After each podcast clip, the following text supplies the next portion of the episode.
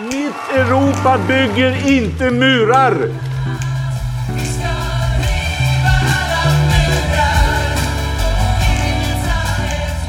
Syftet med de åtgärder som vi nu presenterar är att skapa ett andrum för svenskt flyktingmottagande. Mycket av det som regeringen sa igår ställer ju oss vi positiva till och vi tror också att en del av det kan dämpa trycket. Men vi är fortfarande oroliga för att det inte kommer att vara tillräckligt. Snälla, gör inte det här. Splittra inte familjer. Utsätt inte människor för ännu större risker.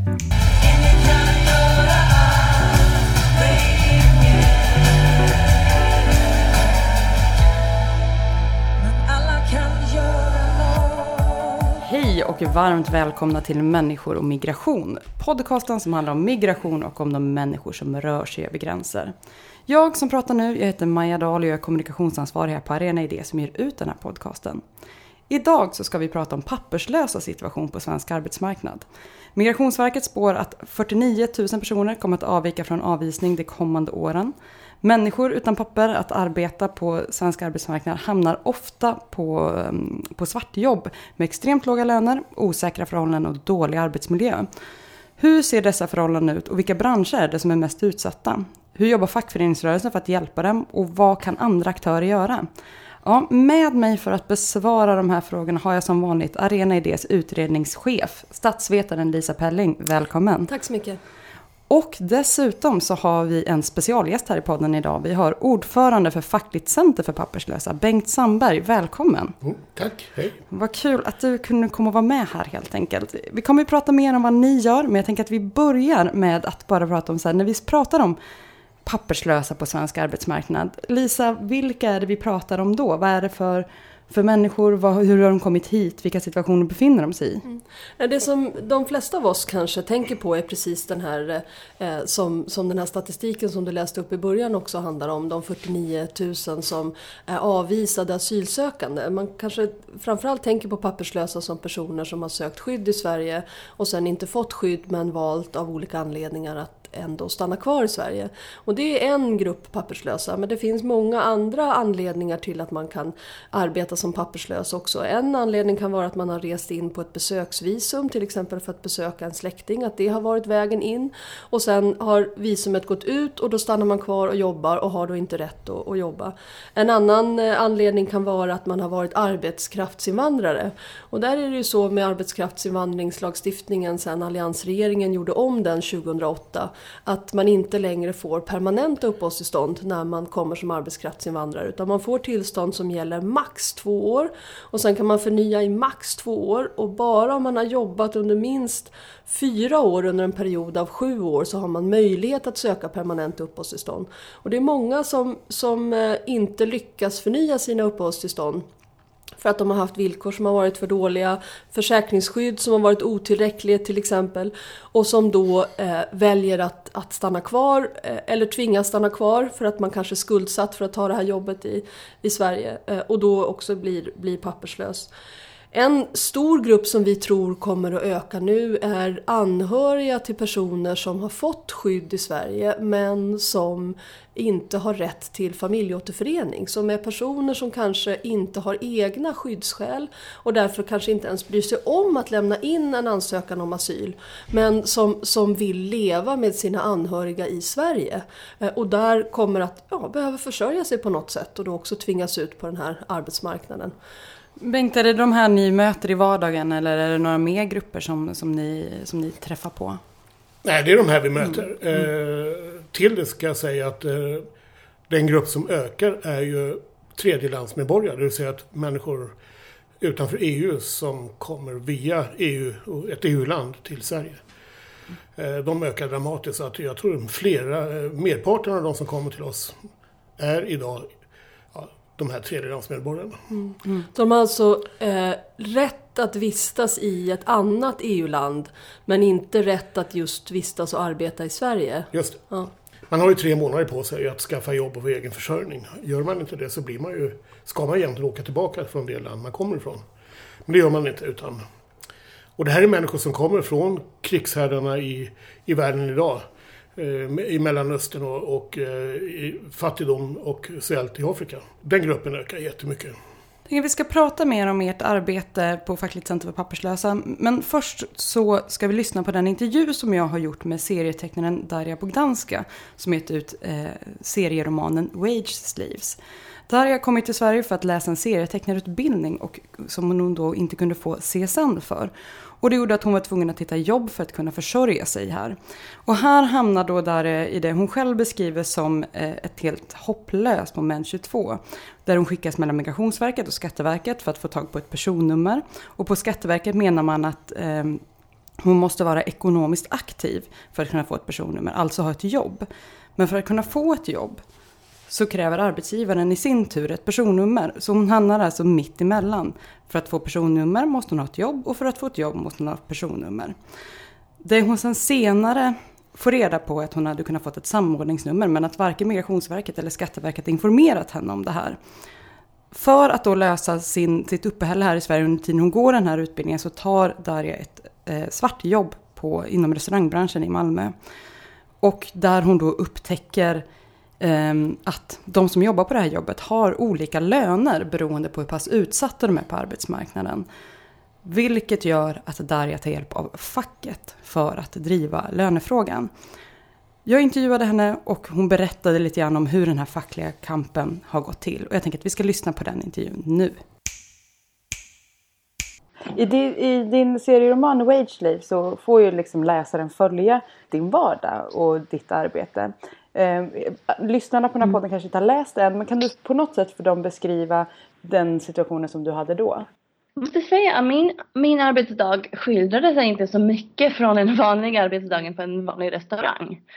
Att springa fram till köket, hämta mat, ta beställningar. Eh, men det var lite jobbigt kanske att inte kunna känna från början eh, för folk kan vara lite otrevliga. Mm.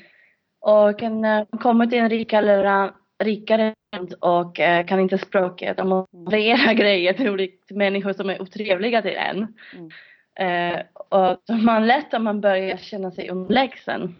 Mm. Eh, det, det är så känslomässigt. Men det är mest som de ekonomiska förhållanden som skildrade sig från de, de var största skillnaden mellan min arbetsplats och min restaurang som helst. Eh, när jag fick jobbet så jag fick inte veta hur mycket jag skulle tjäna från början. Och när jag frågade min chef om detta så han avvisade mig och sa att vi får prata om det sen. Mm. Du hade liksom och inget sen det hände aldrig. Liksom. Nej, nej, alltså jag försökte prata med honom. Han, han ville inte prata. Han sa ja, jag har inte tid, vi pratar senare. Uh, och det första gången jag fick veta hur mycket jag tjänade var efter en veckans arbete. Mm. Och då räckte uh, min, alltså min min manager räckte några sedlar i min hand och sen så jag fick räkna dem hemma. Mm. Eh, slå dem på de andra timmar jag jobbade och visade sig att jag tjänade 50 spänn i timmen. Mm. Eh, och så visst, alltså jag frågade min chef men jag ville inte heller pusha för jag kände mig tacksam för jag hade ingen annan val heller. Mm. Så var det. Men du valde ju då när du satt där på den här restaurangen att gå den fackliga vägen. Att just ta kampen på fack, ganska klassisk facklig organiseringsväg. Kan du beskriva lite grann hur, hur du gjorde och hur det gick? Jag tvekade ganska länge för alltså jag själv var ganska desperat. Jag får ingen, alltså som sagt jag fick ingen CSN, jag fick inte pengar från föräldrar. Och, eh, och jag tvekade för jag kände och tyckte det var fel allt som pågick på min arbetsplats jag själv ville inte förlora jobbet. Alltså jag visste inte om jag skulle få den här personnummer och när skulle det hända. Och jag kunde inte svenska. Eh, så, så, så på något sätt jag, jag var också rädd eh, att säga emot för att förlora jobbet. Eh, men efter ett tag eh, så jag bestämde mig ändå för att kontakta facket. Alltså jag vet att facket är ganska stark i Sverige och kan faktiskt påverka. Så jag bestämde mig för det. Och så jag kontaktade syndikalisterna för jag visste att de hade eh, ganska mycket erfarenhet med att organisera papperslösa. Mm. Eh, men jag kontaktade även eh, hotell och restaurangfacket. Mm. Eh, jag fick en svensk kollega som jobbade på samma restaurang att vara med uh, i, i den här organiseringen. Mm. Och uh, vi ringde på HRF och frågade vad vi ska göra ville ha så mycket information vi kunde samla på oss. Eh, mm. Och de att vi vi tjänar jättelite, vad kan vi göra? Och då sa, de sa, alltså skaffa kontraktet först, ring oss senare. Alltså de kunde hjälpa oss. Um, och jag vet att jag har pratat med Jenny Bengtsson som är ordförande för Hotell Restaurang. Vi har ett panelsamtal tillsammans. Och hon säger att de, de har ändrat detta. Mm. Men samtidigt så eh, typ kvällen innan vi snackade om detta på den här panelsamtalet så jag försökte bli medlem på deras eh, hemsida. Mm. Eh, medlem utan att behöva uppge personnummer. Gick inte. De hade inte heller en eh, information på sin sida om vad man gör om man har inte personnummer. Eh, så ja, vi kom på sådana svårigheter. Så där är oss med, med SAC för de var de enda som ville hjälpa oss. Eh, men SAC i Malmö hade inte heller så mycket erfarenhet eh, av organisering eh, av den här typen. Så vi fick eh, researcha ganska mycket på egen hand. Vi, vi hittade andra människor som hade liknande erfarenheter i Sverige, hela Sverige. Och då skrev vi ganska mycket mail. Vi kontaktade även en journalist eh, som jobbat på en av de restaurangerna på var faktiskt, eh, ägaren visade faktiskt vara nära släkt med min före detta chef. Mm. Och eh, hon skrev ganska bra reportage om hur hon jobbade, arbetarnas perspektiv från insidan av den här branschen, krogbranschen på Möllan. Eh, och hon eh, gav oss väldigt mycket information och kontakter och folk inom den här communityn som vi kunde använda oss eh, medan vi skulle komma på en plan vad vi skulle göra. Eh, och vad hände senare var att vi planerade planerade, vi visste inte exakt vad vi ska göra, vi researchade och sen vi kom på att vi hittade information på internet att, en slump faktiskt, att um, vår restaurang hade faktiskt kollektivavtal. Eh, Den hade schyssta villkor, klistermärke på dörren som jag visste inte ens vad det var men sen, sen visade det sig att det var ju som ska garantera löner. Ja. Och, eh, och det var en stor fördel för oss. Eh, för då hade vi en grund för förhandlingen, eventuella förhandlingen, att vi skulle kunna hänvisa till det här eh, eh, kollektivavtal. Så vi bestämde oss att vi ska komma ut och vi samlade andra eh, kollegor eh, eh, i köket och vi berättade till dem att vi var med i facket och om de var jättevälkomna att vara med också och att vi förstår om de kan inte men vi ska försöka eh, kämpa att göra vår arbetsplats bättre för alla. Mm. Eh, och de sa oss att de kan inte vara med på grund av bara att de kan inte, de bara accepterar sina öden, vissa sa att de inte, vissa sa ingenting. Samma kväll kom, kom fram med en kollega och sa kommer vi om några timmar för en av kollegorna är lojal. Eh, och det var riktigt sant för dagen efter så jag blev kallad till möte eh, med chefen som, alltså, som, som låtsade ingenting och försökte förklara att nu det kommande år så vi ska fixa lite kontrakt här för det ska vara ordning och reda. Mm.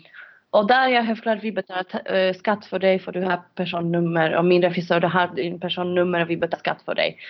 Och det var självklart äh, bullshit för jag hade ingen personnummer. För eftersom han har blivit rädd, eftersom alla sådana verksamheter, eh, alltså deras, att de fungerar och eh, grund att typ inga svenska myndigheter intresse- intresserar sig faktiskt att göra kontroller eller hindra någon på något sätt. Men det finns ingenting som de är rädda i världen än just svenska myndigheter som skulle kunna stoppa dem. Så vi hoppades på att det var, var men några dagar efter så min chef har upp, eh, upptäckt att jag hade ingen personnummer och då fick jag sms att jag inte komma mer, att jag jobbat mer. Och då försökte jag skriva och ringa honom eh, men då svarade han inte alls. Eh, inom två veckor sen gick jag till restaurangen själv och konfronterade honom. Sa till mig, förlåt att han inte jobbar här, du har ingen personnummer, det skulle bli olagligt. Så situationen vände sig mot oss. Och, eh, Då hoppade av min kompis som vi organiserade tillsammans med på grund av stress. Och då blev jag själv och utan inkomst. Och så var jag tvungen att säga upp min, eh, min eh, mitt rum och bo här, soffan. och vad för som hände sen så det blev, det blev uh, några väldigt uh, deprimerande månader för mig. Jag kände att det var orättvist att det, han gör sådana grejer. Det blir inga konsekvenser för honom. Jag visste inte vad jag ska göra. Jag hade jättedåligt med pengar. Mm. Fortfarande hade jag inte personnummer. Jag kunde inte komma tillbaka till jobbet. Jag bestämde mig att kalla honom för förhandling med facket. Eh, och om chefen till förhandlingen eh, och det var väldigt roligt. Om du har läst boken så, så du kanske sett att eh, min chef kom in i Kämpa Malmö, politisk, vänsterpolitiskt mm. slagsord, på tröjan. Och det var i april, alltså slutet på april och han frågade oss ah, vad ska ni göra på första maj? Åh, oh, facket, vilken bra initiativ, kan jag vara med? frågade han. Alltså, och, eh, fantastisk skådespelare. Och mm. eh, förhandlingen var kanske den kortaste förhandlingen i historia för fackets representanter förklarade till honom eh, att med pengar på grund av att han inte betalat lönen som han skulle mm. betalt enligt kollektivavtal. Och vi räknade skillnaden. Skillnaden blev, blev 43 000 som jag kommer ihåg rätt. Uh, och, och, frågan var, vill han betala? Han försökte säga någonting om att jag var provanställd men jag frågade honom om det visade några papper på det så oh, släppte han det. Och sa bara, ah, jag ville hjälpa henne bara, och nu jag gjorde fel bara och jag missade någon papper. Alltså det var verkligen bra skådespeleri. Men, men sen, sen så skrev han bara att han skulle betala ut pengar och det visar bara den här situationen. Alltså förhandlingen tog kanske sju minuter så hur lite de 43 000 betyder för honom. Hur lite pengar det är jämfört med hur mycket han tjänar på sådana människor som jag. Som bara efter jobbat fem år, han har sparat 46 000. Om man tänker hur många restauranger han har, hur många anställda på det här sättet man, han har. Då tänker man, det var ingenting för honom. Han ville inte bara ha problem. Mm. Han till och med ville spela det här vänsterkortet för att inte förlora sina vänsterkunder från Möllan och, och spela schysst. Och eh, det var ju en vinst men det var också deprimerande att han kommer kunna fortsätta. För jag fick mina pengar och jag kunde inte komma tillbaka till jobbet. Eh, du säger att du fick dina pengar. Men hur ser det ut för dina kollegor som är kvar? De som inte tog den tog kampen, de som inte vågade? Alltså jag tvekar verkligen. Alltså jag, vissa av dem bytte jobb. Mm. Och, vissa är säkert kvar. Jag har inte kontakt med alla. Mm.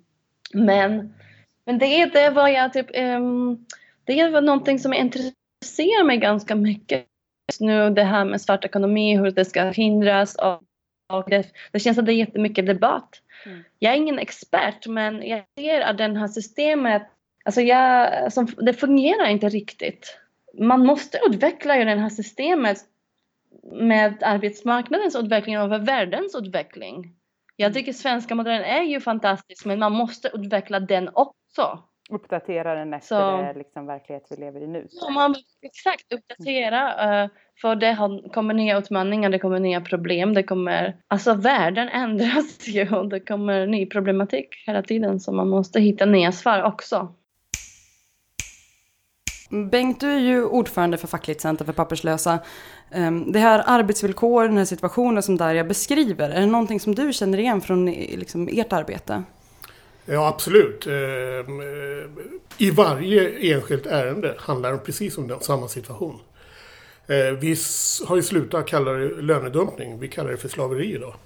Ehm, det går allt ifrån absolut minimala villkor till inga ersättningar alls. Med löfte om att tyvärr ont om pengar den här månaden, kan vi vänta en månad. Då. åren går.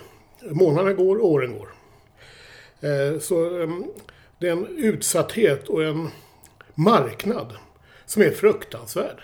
Så att absolut, ehm, hennes beskrivning är eh, precis de vi möter varje gång någon kommer till vårt center. Mm. Eh, hur arbetar ni då med de som kommer till er? Vi har ju Fackligt Center för papperslösa. Vi är samarbetsorganet för fackföreningsrörelsen i, i Sverige. Vi är det forum som samlar ihop och samlar upp och stöttar och informerar och utbildar eh, fackföreningarna i de här frågorna. Eh, vi har en jourmottagning. Varje måndag har vi öppet. Finns idag i Rågsveds Folkets hus, som är en förort i Stockholm. Och eh, där tar vi emot de papperslösa som kommer spontant eller har bokat tid eh, genom vår jourtelefon. Eh, vad vi gör sen är att vi samlar upp ärendena, tar in så mycket fakta som möjligt.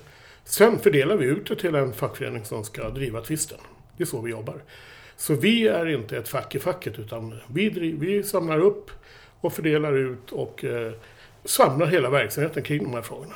Hur, hur, ser det då ut när ni kontaktar, säg hotell och restaurang som Darjas, eh, skulle ha varit en fackförening som hade förhandlat i Darjas fall. Vad, vad, möter du för reaktioner? Vad möter du för kunskap kring papperslösas villkor och arbetsförhållanden när du, när du kontaktar det fack som, som eh, skulle vara ansvariga för förhandlingen? Mm. Eh, det är ett både och. Eh, I Stockholm har vi en, en eldsjäl som också sitter i vår styrelse, som tur är. Eh, och han, han eh, får faktiskt, eh, han tar alla ärenden som rör eh, hotell och restaurangfacket i Stockholm eh, och Stockholms län. som rör deras, ja, men jag säger generellt, oavsett vilken fackförening det är, så har vi problem med att antingen de kan svara att ja, han, inte, han, eller hon är inte medlem. Eh, nu ska jag säga han är det absolut vanligaste, de flesta är män som kommer till oss eh, så får vi ofta, kan vi få den reaktionen att ja, men han är ju inte medlem eh, som skäl för. Eh, och, eh, det har och det är ett av skälen. Det andra kan vara att de inte har kollektivavtal och vi vet inte hur vi ska göra. Eh, så det finns en osäkerhet i fackföreningar många gånger om hur man driver ärendena och lyckas göra det. Eh, vi försöker genomföra och vi gör, eh, har utbildningsinsatser där vi bjuder in alla fackföreningar, alla medlemsorganisationer.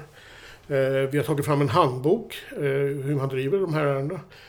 Finns den tillgänglig? Den finns tillgänglig. Mm. Och, ehm, hur många som helst. och den är framtagen tillsammans med, med TCO Rättsskydd och en jurist på TCO, Samuel mm. Engblom. Mm. Men jag ska säga det att, eh, att driva ett ärende för en papperslös eller vilken människa det än är eh, är inte konstigare och inte svårare än att driva vilket annat eh, eh tvist som helst. Mm. Och eh, med något undantag eh, under de här åtta åren vi har haft, eller nio år nu, vi har drivit vår verksamhet så har vi haft ett ärende som inte rör lön. Utan det är lönefrågor. Det är utebliven lön, ingen lön alls eller otroligt låg lön. Ehm, för det, nämna ett exempel. Då. I, eh, förra veckan kom en kille som har jobbat på ett saluhandel eh, i Vällingby torg. Eh, han jobbade 10 timmars pass, sex dagar i veckan. Och varje timmas, 10 timmars pass, 12 timmars pass, förlåt, 12 timmar. Så fick han 160 kronor per dag. Svart givetvis. Mm. Per dag? Det, per dag. Så 13 kronor i timmen drygt var hans lön av de sex månader han jobbade så fick han eh, lön hälften av de månaderna. Så tre månader helt obetalda. Men det så du säger Bengt tycker jag är värt att stryka under. Du säger, är man en skicklig facklig förhandlare, har man erfarenhet av att förhandla om, om löner och villkor för fackliga medlemmar, då kan man ta sig an ett fall med en papperslös person också. Det behövs ingen, egentligen ingen särskild kompetens för att klara av de här fallen. Inte ett hugg. Nej. Utan eh, det är precis samma som att driva vilket ärende som helst. Och hela vår lagstiftning och våra kollektivavtal, det finns ing, de är autonoma mot eh, och, och självständiga i förhållande till om vilken legal status man har. Det står ju inte att eh, detta gäller med undantag för papperslösa eller någon annan. Utan eh, kollektivavtalen gäller, eh, alla våra arbetsmarknadslagar gäller. Med undantag kanske från att gå till domstol om en en uh, osaklig uppsägning. Men det har det inte handlat om hittills. Mm. För lag om anställningsskydd kan det bli lite problem. Men med övrigt så är ju vår lagstiftning hur självklar som helst och gäller alla på arbetsplatsen. Alla mm. som jobbar gäller lagar och våra kollektivavtal. Mm. Jag tänker också att det är intressant det du säger, sa inledningsvis här att när ni, ni tar in ärendet och sen går ni till det fackförbund som då skulle driva eh, ärendet. Men att en eh, reaktion ni kan få är att de inte är medlemmar de här personerna. Och en sån sak som Darja till exempel beskrev när, i sin berättelse är ju också att det är svårt att bli medlem. Om du saknar personnummer och att fackföreningsrörelsen kanske inte alltid har varit öppen för att ta in personer utan personnummer. Kan du se en förändring? Har det blivit bättre med åren eller står vi fortfarande och trampar att det är liksom hållpunkten att du måste ha ett personnummer? Ja, det förekommer fortfarande. Eh, jag tror vi är sex eller om det är sju nu LO-förbund som har tagit kongressbeslut på att organisera papperslösa. Eh, så att eh, i den meningen har det blivit mycket bättre. Sen, sen är hela hållningen. Jag ska säga 2008, innan vi startade, så hade Byggnads eh, speciella ombudsmän som var ute och jagade eh, svartjobbare på byggena. Eh, där man eh, skuldbelade, rättare sagt man sökte de som jobbade svart och det var den som var skurken, inte den som utnyttjade. Så hela den värdeförskjutningen nu och syn, och förskjutningen i synsättet på att det är faktiskt de som utnyttjar som vi ska i så fall eh, gå på och inte de som utnyttjas. Hela den, eh, eh hela den förskjutningen i, i, syn på det här eh, den är ju dramatisk och eh, den är ju oerhört positiv. Men det finns fortfarande så att vi, vi råkar ut för, och det ska vi inte blunda för, råkar ut för reaktioner om att eh, det saknas personnummer eller Ehm, han inte, eller hon är inte medlem. De här formella skälen som är eh, faktiskt trams, för det handlar inte om 700 ärenden per år. De flesta fackförbund kanske har 1, 2, 3, kanske upp till 10 ärenden per år. Så det är ingenting som eh, tynger fackföreningsrörelsen idag mm. eh, och gör att man äventyrar övrig verksamhet. Ja, precis. Vad säger du om det här argumentet? För det, det har ju varit eh, någonting som till exempel Kommunal fick brottas med när det gäller att för, försvara bärplockares rättigheter. Att det är en, en, grupp som kanske till ganska låg grad är medlemmar i facket men vars eh, behov är väldigt stora av, av facklig hjälp, av facklig organisering, av förhandling att man måste lägga pengar på en grupp som själva inte kanske kan stå för den kostnaden. Är det värt för facket att engagera sig för de här som är mest utsatta på arbetsmarknaden och kanske har sämst möjligheter att så att säga betala för det stöd de får? Ja, alltså att abdikera för att säga att vi ska ha en delad arbetsmarknad. En del av arbetsmarknaden ska det vara helt fritt för arbetsgivare att utnyttja folk. En annan ska vi reglera med kollektivavtal. Den är livsfarlig. Eh, så ser man inte sammanhanget här och behovet och ett måste i att ta fight är för alla och i alla situationer för kollektivavtal. Då kommer hela legitimiteten för kollektivavtalen urholkas och bli ingenting.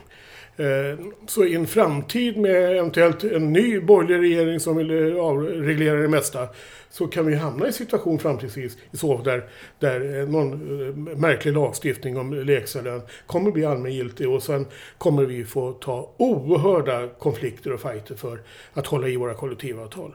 Så om de fackföreningar som säger att man ehm, ja, eh, det ska gälla bara medlemmar och det är de vi tar fighten för. Då abdikerar vi också och håller inte i våra svenska kollektivavtal. Mm. Och att de ska gälla alla, oavsett legal status på arbetsmarknaden.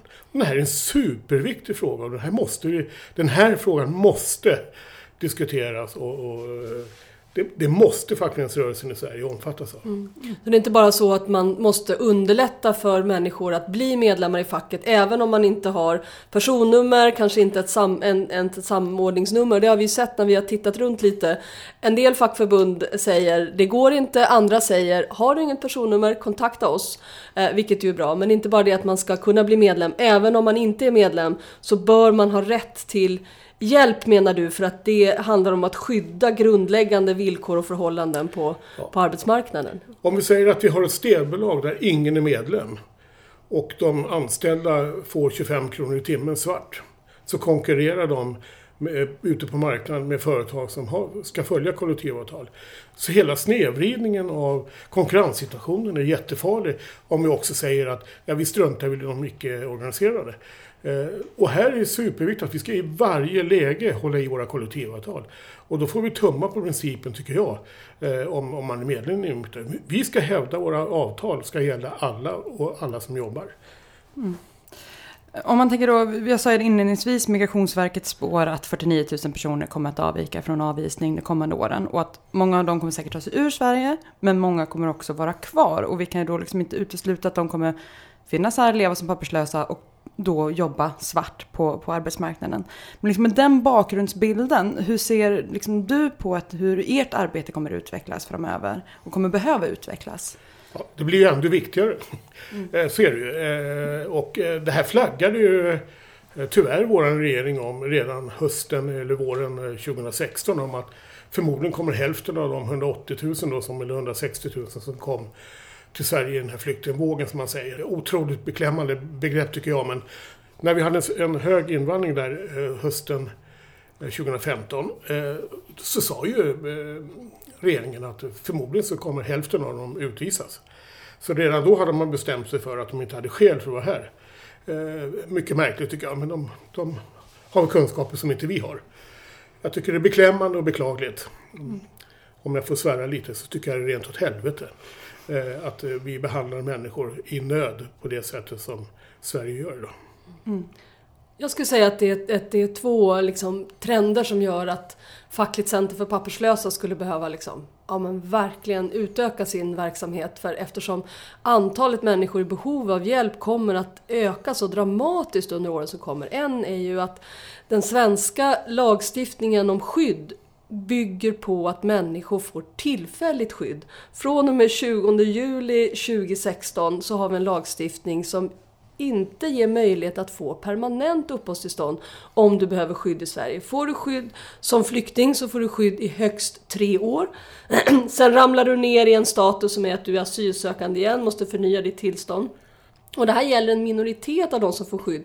En majoritet av de som får skydd får skydd som alternativt skyddsbehövande. Det gäller 90% av alla som får skydd från Syrien till exempel. De får tillstånd i 13 månader. Eh, och, och, måste sen söka om och hamnar då, riskerar att inte få förnyat skydd i Sverige men uppleva och ha behov av att man måste stanna och då är liksom utlämnad till, till papperslöshet. Och det här är ju någonting som vi uppmärksammat i tidigare avsnitt också att den här trenden att man avskaffar möjligheten att få permanent skydd, andas ut, en trygghet som ju också avspeglar sig i möjlighet att få trygghet på arbetsmarknaden är någonting som kommer att förstärkas och kanske permanentas av trender på europeisk nivå där man säger att eh, den som tidigare var regler om miniminivå på europeisk nivå nu blir regler om ett tak. Där EU-lagstiftningen kommer förbjuda Sverige att utfärda permanenta uppehållstillstånd och tvinga alla medlemsländer, även Sverige, att enbart ha tillfälliga uppehållstillstånd. Mm. Så det är en trend. Den andra trenden som jag ser är att eh, i takt med att möjligheten att få skydd också överhuvudtaget håller på att urgröpas så kommer det vara fler människor av de som du beskriver som tar sig till EU på andra sätt. Man har behov av skydd men asylsystemet ger inte skydd. Eh, eh, då hamnar man i en situation där man i och för sig har ett annat tillstånd, till exempel ett uppehållstillstånd att vistas i Spanien. Man får inte jobb i Spanien, man är tvungen att ta sig vidare till, till, till Sverige. Och där hamnar man i en papperslös situation Samtidigt som ens utsatthet så att säga, definieras av detta att man egentligen är i behov av skydd. Det är inte så att man är sommarjobbare och så gav inte jobbet på baren i Barcelona tillräckligt bra betalt så då drog man till, till Möllan i Malmö för att se om man kunde få högre timpenning. Nej, man kommer från Syrien, man har behov av skydd, man kan inte återvända till Aleppo men asylsystemet räcker liksom inte till. Så jag tror att båda de här trenderna kommer förstärka varandra. Tillfälliga tillstånd som kastar ner folk i hål av osäkerhet osäkerhet av icke-tillstånd och eh, den här eh, trenden av att allt färre så att säga beviljas skydd på vår, på vår kontinent. Den här lag, eh, och ändringen av lagstiftningen till att vara tillfälliga tillstånd har redan satt avtryck i statistiken. Förra året så beviljades Migrationsverket 44 000 uppehållstillstånd. Hälften av dem var permanenta eftersom de gick på den tidigare lagstiftningen. Hälften av dem var ehm, temporära. Men det här, eh, den här att det är hälften hälften döljer att trenden är som sagt att alla kommer att få tillfälliga uppehållstillstånd. Under, under början av året så fick bara 1,5 procent tillfälliga tillstånd. När de här nya reglerna börjar gälla fullt ut så mm. kommer alla att få eh, tillfälliga tillstånd. Nu pratar du lite grann om så vad vi har lyft i tidigare avsnitt och en sån sak som vi har pratat i tidigare avsnitt är ju papperslösa situation i Sverige överhuvudtaget. Vilka förbättringar som har skett när det gäller ja, men vård och, och rätten till skola och sånt. Men hur ser det ut för papperslösa på arbetsmarknaden? Har, har det skett några förändringar i vilka rättigheter och skyldigheter man har där? Eh, och, och det, det, det, tycker jag det är väldigt intressant här och det, det, är att eh, under de senaste åren när fokus framförallt har varit på de människor som har sökt skydd i Sverige, som inte har kunnat få skydd men som har valt att, eh, och, eller känt sig tvungna att, att, att stanna kvar i, i Sverige så har man ju uppnått eh, stora framgångar till exempel med att sök, säkra papperslösa barns rätt till utbildning, rätt till trygghet i skolan. Man har uppnått eh, eh, möjlighet för papperslösa att få rätt till vård som inte kan anstå. Men när det gäller rättigheter på arbetsmarknaden så kan jag inte se att vi har kommit framåt. Ja, Fackligt Center för papperslösa finns, ni har utökat er verksamhet, medvetenheten har ökat. Men, och, och, och det är ju så att det är parterna på svensk arbetsmarknad som sätter villkoren. Så har vi det i, i Sverige. Vi har inte någon statlig myndighet som sätter minimilönerna. Inte ens på, på, i torghandeln eh, så finns det statligt satta regler om, om villkoren, varken arbetstider eller löner. Så det är Fackligt Center för papperslösa, det är fackförbunden och arbetsgivarna som måste ta sitt ansvar. Men det finns myndigheter som kan påverka det här och där ser jag väldigt stora behov inte minst när det gäller Arbetsmiljöverket, för där kan ju de gå in och göra inspektioner, de kan stärka upp de fackliga möjligheterna att, att kontrollera att, att eh, villkoren inte är alltför låga. Eh, och där saknar jag en medvetenhet. Jag, jag Eh, vet att, att för några år sedan så gjorde Arbetsmiljöverket en genomgång av migrantarbetare inom de gröna näringarna, skogsnäringarna, ehm, eh, jordbruket, bärplockningen och konstaterade att de som har sämst villkor inom de här näringarna är människor som arbetar helt utan arbetstillstånd. Samtidigt så konstaterar man, och det gjorde man nu senast 2015, det finns väldigt få papperslösa i Sverige, säger man från Arbetsmiljöverkets sida. Alltså är detta inte ett stort problem. Alltså är det inte någonting som Arbetsmiljöverket borde ägna resurser till. Där måste man verkligen, verkligen tänka om. Alltså där behöver Arbetsmiljöverket skaffa sig kompetens, man måste be regeringen om resurser, man måste inrikta sina inspektioner, sitt arbete på just de branscher, delar av ekonomin, de kvarter som ni slår larm om är de som, som eh, där människor far som mest illa, där, där papperslösa befinner sig. Men där tänker jag, om vi, om vi nu återgår till liksom den eh, intervjun som jag hade med Darja, så beskriver ju hon liksom den situationen att när hon fick hjälp av facket, när hon drev igenom det här, så den förhandlingen som sen sker med hennes arbetsgivare är sju, minut, sju åtta minuter lång. Och sen får hon över 40 000. Och att det är så uppenbart att så här, för arbetsgivaren är det värt att chansa. För, de, för, för den, den, det gick så snabbt. Så det är värt för, för honom att chansa att säga, men jag betalar folk svart och åker jag dit, ja då är det en person som jag kommer få betala mellanskillnaden. Ingen straffavgift, ingenting sånt. Är det där kanske som det bör ske förändringar för papperslösa på arbetsmarknaden? Vi har en lagstiftning idag som eh, ger eh, papperslösa rätt till lön. Mm. Eh, och det är en EU-lagstiftning så att den går alltid att åberopa.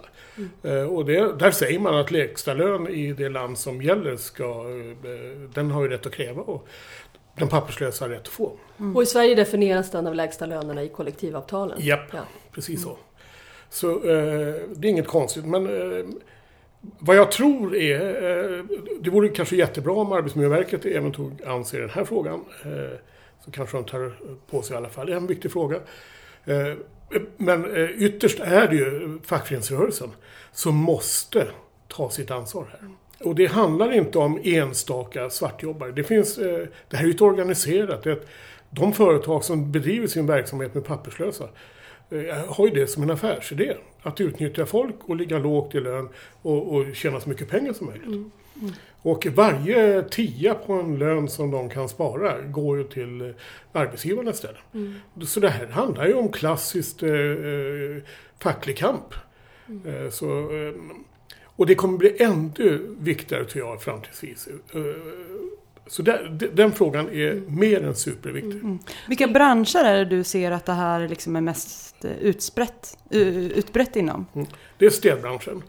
Så städning eh, är ju någonting som eh, alltid haft låg status och det kan ju vem som helst göra och då blir man... Eh, det är hotell och restaurangbranschen. Både hotellstädning och diskning. Jobb som inte syns, men hotell och restaurang. Och det är Byggnads. Det är topp tre. Mm. Så byggindustrin är, finns det jättemycket i, vilket mm. man inte trodde för några år sedan, men så är det. Mm. Sen Där har vi... vi också sett en förändring. När vi går in och kollar på Byggnads hemsida nu mm. så står det om du inte har svenskt personnummer så hör av dig till oss. Ja. Så fixar vi ditt medlemskap ändå. Det var inte läget för bara ett par år sedan. Nej. Så det är ju jättebra att medvetenheten har, har ökat där. Eh, får jag, får jag lägga till bara Bengt? För jag, jag, jag, håller med dig om att det här är liksom en helt central facklig uppgift. Men jag skulle ändå vilja säga att den svenska partsmodellen bygger på två parter. Alltså arbetsgivarna har ju faktiskt ett stort ansvar också. Och det är för mig obegripligt att en organisation som Visita till exempel, som organiserar arbetsgivarna inom besöksnäringen, inte har en policy för detta. För det är klart att de restaurangägare som utnyttjar papperslösa, som betalar eh, undermåliga löner, som har dåliga villkor, förfärliga arbetsmiljövillkor, de konkurrerar ju eh, ut de seriösa arbetsgivare som finns i den branschen. Det borde vara ett egenintresse från arbetsgivarnas sida att ha en rejäl policy, arbeta med det här och också samarbeta med er i det här fallet. För det handlar ju om att stärka de allra mest utsattas möjligheter att kräva sin rätt. Det är ju så att säga den enda vägen framåt i, i det här. Mm. Och med den, här, den politiska ambivalensen ser vi på andra arbetsgivarorganisationer också, Almega. Mm. Eh, som också tar in företag utan att ställa krav på att de ska omfattas mm. av kollektivavtal. Eh, mycket märkligt. Jag vet inte vilket syfte de gör i. Mm. Eh, men ehm, eh, det kan man ju bara tänka ja. det mest Tyvärr ser man väl också att det är många... Städbranschen är ju till stor del också driven av offentliga arbetsgivare. Ja. Med skattemedel städar vi våra skolor och vårdcentraler och myndighetskontor.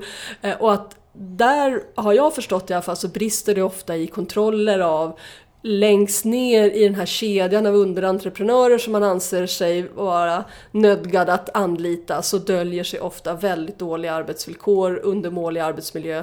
Att man inte har en bättre policy för att se till att det finns ett huvudentreprenörsansvar där, det, det är också väldigt anmärkningsvärt. Håller du med mig i den beskrivningen? Absolut. Mm. Vi, vi träffade i veckan eh, åtta ukrainska eh, byggnadsarbetare eh, i ett stort eh, bygge i Solna. Mm. Som låg på hälften av kollektivavtalslöner. Och vad jag förstod så drevs det större delen av, av människor som utnyttjades på det sättet. Vad jag tror vi måste till, utöver då Arbetsmiljöverkets ut på arbetsplatserna, så är det ju så att Eh, våra fackliga företrädare måste ut på arbetsplatserna i mycket, mycket större omfattning då. Och faktiskt prata med människor fast man har ett annat språk. Man får ju se till att man har tolkar eller vad som helst då. Fråga dem vad har du för lön? Ehm, för det visar sig att även på stora byggen så, så smiter man in och finns och jobbar med, med hälften av kanske en, en, en, en svensk, traditionell svensk ehm, eh, byggnadsarbetare har. Och så här ser det ut. Så att eh, ser vi vidden av det och ser vi vikten av det så tror jag att eh, vi måste ut och jobba mycket hårdare ute på arbetsplatserna. Mm. Nu när vi ändå är inne här lite grann och pratar om ansvarsfrågan, så nu i veckan gick ju inrikesminister Anders Ygeman ut eh, med ett uttalande där han kopplade samman kriminella miljöer med vad vi som konsumenter betalar för oss. Och han har ju fått en hel del kritik där man menar att det inte går att koppla samman att jag betalar 50 kronor för en hårklippning med att jag göder den kriminella miljön. Eh, vad, vad tänker ni kring just att lägga ansvar på konsumenterna när det gäller eh, svartjobb och, och liksom de här miljöerna? Alltså, jag tänker att man definitivt har ett visst ansvar som konsument. Det är klart att man innan man går in i en restaurang ska kolla efter den här lilla klisterlappen som säger schyssta villkor. Eh, och att man ska fundera på vad har den här frisören, vad har den här biltvättaren för villkor innan man, innan man bestämmer det. Man ska som bostadsrättsförening kolla vad är det för villkor som gäller för de som städar mitt trapphus. Där har man en förbannad skyldighet som medborgare att bidra till det. Men, men, men! Anders Ygeman kan ju inte säga att det är bara konsumenterna som ska ta ansvar han måste ju samma stund som han säger det också säga här vill jag att Skatteverket tar sitt ansvar, att Arbetsmiljöverket tar sitt ansvar, att man, man, man eh, eh så att säga eh, har en, en, ett mycket, mycket större ansvar än att man kan lämna över det på konsumenterna. Ja, jag delar den uppfattningen helt och hållet. Jag tänker att vi går vidare med då, liksom när vi ändå, som sagt, vi är inne och pratar här om ansvaret från olika aktörer. Vi har pratat en del om den fackliga kampen. Men vad borde andra aktörer göra då för att säkra de här människornas trygghet på arbetsmarknaden? Som en sista, liksom, kan vi passa vidare någonting? Så här, facket har sin roll och kan utveckla den mer och bli mer medveten om hur man organiserar de här människorna. Vi vet att arbetsgivaren har en viss ansvar. Finns det andra aktörer som ska gå in och göra någonting? Som vi kan nu skicka listan. Vad ska de göra? För att inte människor ska utnyttjas? Ja. Ja, återigen, jag, jag tror att eh, idag eh, fortfarande är det så att man skuldbelägger i allt för stor utsträckning den som utnyttjas och inte den som utnyttjar. I och för sig kan det låta kontraproduktivt för det kan bli så att eh, om vi eh, sätter in för hårda regler för arbetsgivare som utnyttjar människor så anställer de inte och eh, då är det väl bra då. Men, och, och den, den, den situationen får vi ta i så fall. Men som det ser ut idag när människor hänvisas till att jobba svart för en urusel lön så är det bättre än noll. Det här behövs tror jag, en, en radda av lagstiftningar men framförallt ett hållningssätt tror jag. Eh, vi har en, eh, eh idag en allmängiltig förråad diskussion kring flyktingar, migration eh, och allting. Så det har, vi har tagit ställning till att det inte längre handlar om människor. Utan eh, det är politiska principer och man ska vara politiskt korrekt och visa handlingskraft oavsett vad det, hur det, konsekvenserna blir. Och det tycker jag är oerhört olyckligt och det, det är en farlig utveckling Sverige har tagit. Och jag hade ju förhoppningen om att vår socialdemokratiska regering skulle visa annorlunda. Och våga stå för en eh, humanism och eh, att det faktiskt handlar om människor som, som försöker överleva i en, i en tuff värld. Men det har man ju inte gjort utan man har, eh, hela riksdagen, alla partier har ju tagit, inte bara ett steg åt höger utan två eller tre steg åt höger. Och det som är legitimt att säga idag i flyktingfrågor hade ju varit skäl för uteslutning för 25 år sedan. Så det, det tycker jag är tråkigt att det, att det har blivit så. Och jag hoppas verkligen på att att eh, när man säger om alla människors lika värde så ska det också gälla människor som kanske inte har den legala statusen. Det är trots allt människor vi pratar om. I varje enskilt fall man möter så är det en, en tragik idag att höra deras eh, eh, livshistoria. Och eh, då sitta och säga att det finns, eh, att det finns administrativa skäl eller eh, andra märkliga skäl för att säga att eh, du är inte välkommen och eh, det är oerhört olyckligt och det är en farlig utveckling i vårt samhälle. Vi bäddar för en fascistisk eh, syn som kan bli jättefarligt mm. för eh, alla länder i Europa. Och jag vill säga om det när det gäller skillnaden på, man upprörs i Sverige över trams inreseförbud. Och, eh, man kan göra det på olika sätt. I Sverige idag hänvisar man ju till andra länders eh, eh flyktingpolitik. Eh, och har det som stöd för att eh, även ha samma eh, rigida flyktingpolitik. Så att det, det jag, jag, tror det är jätteviktigt att att alla vågar säga det handlar om människor. Mm. Och det handlar om alla människors lika rätt till så. Det, mm. Jag tror den är superviktig, du får mm. inte glömma det.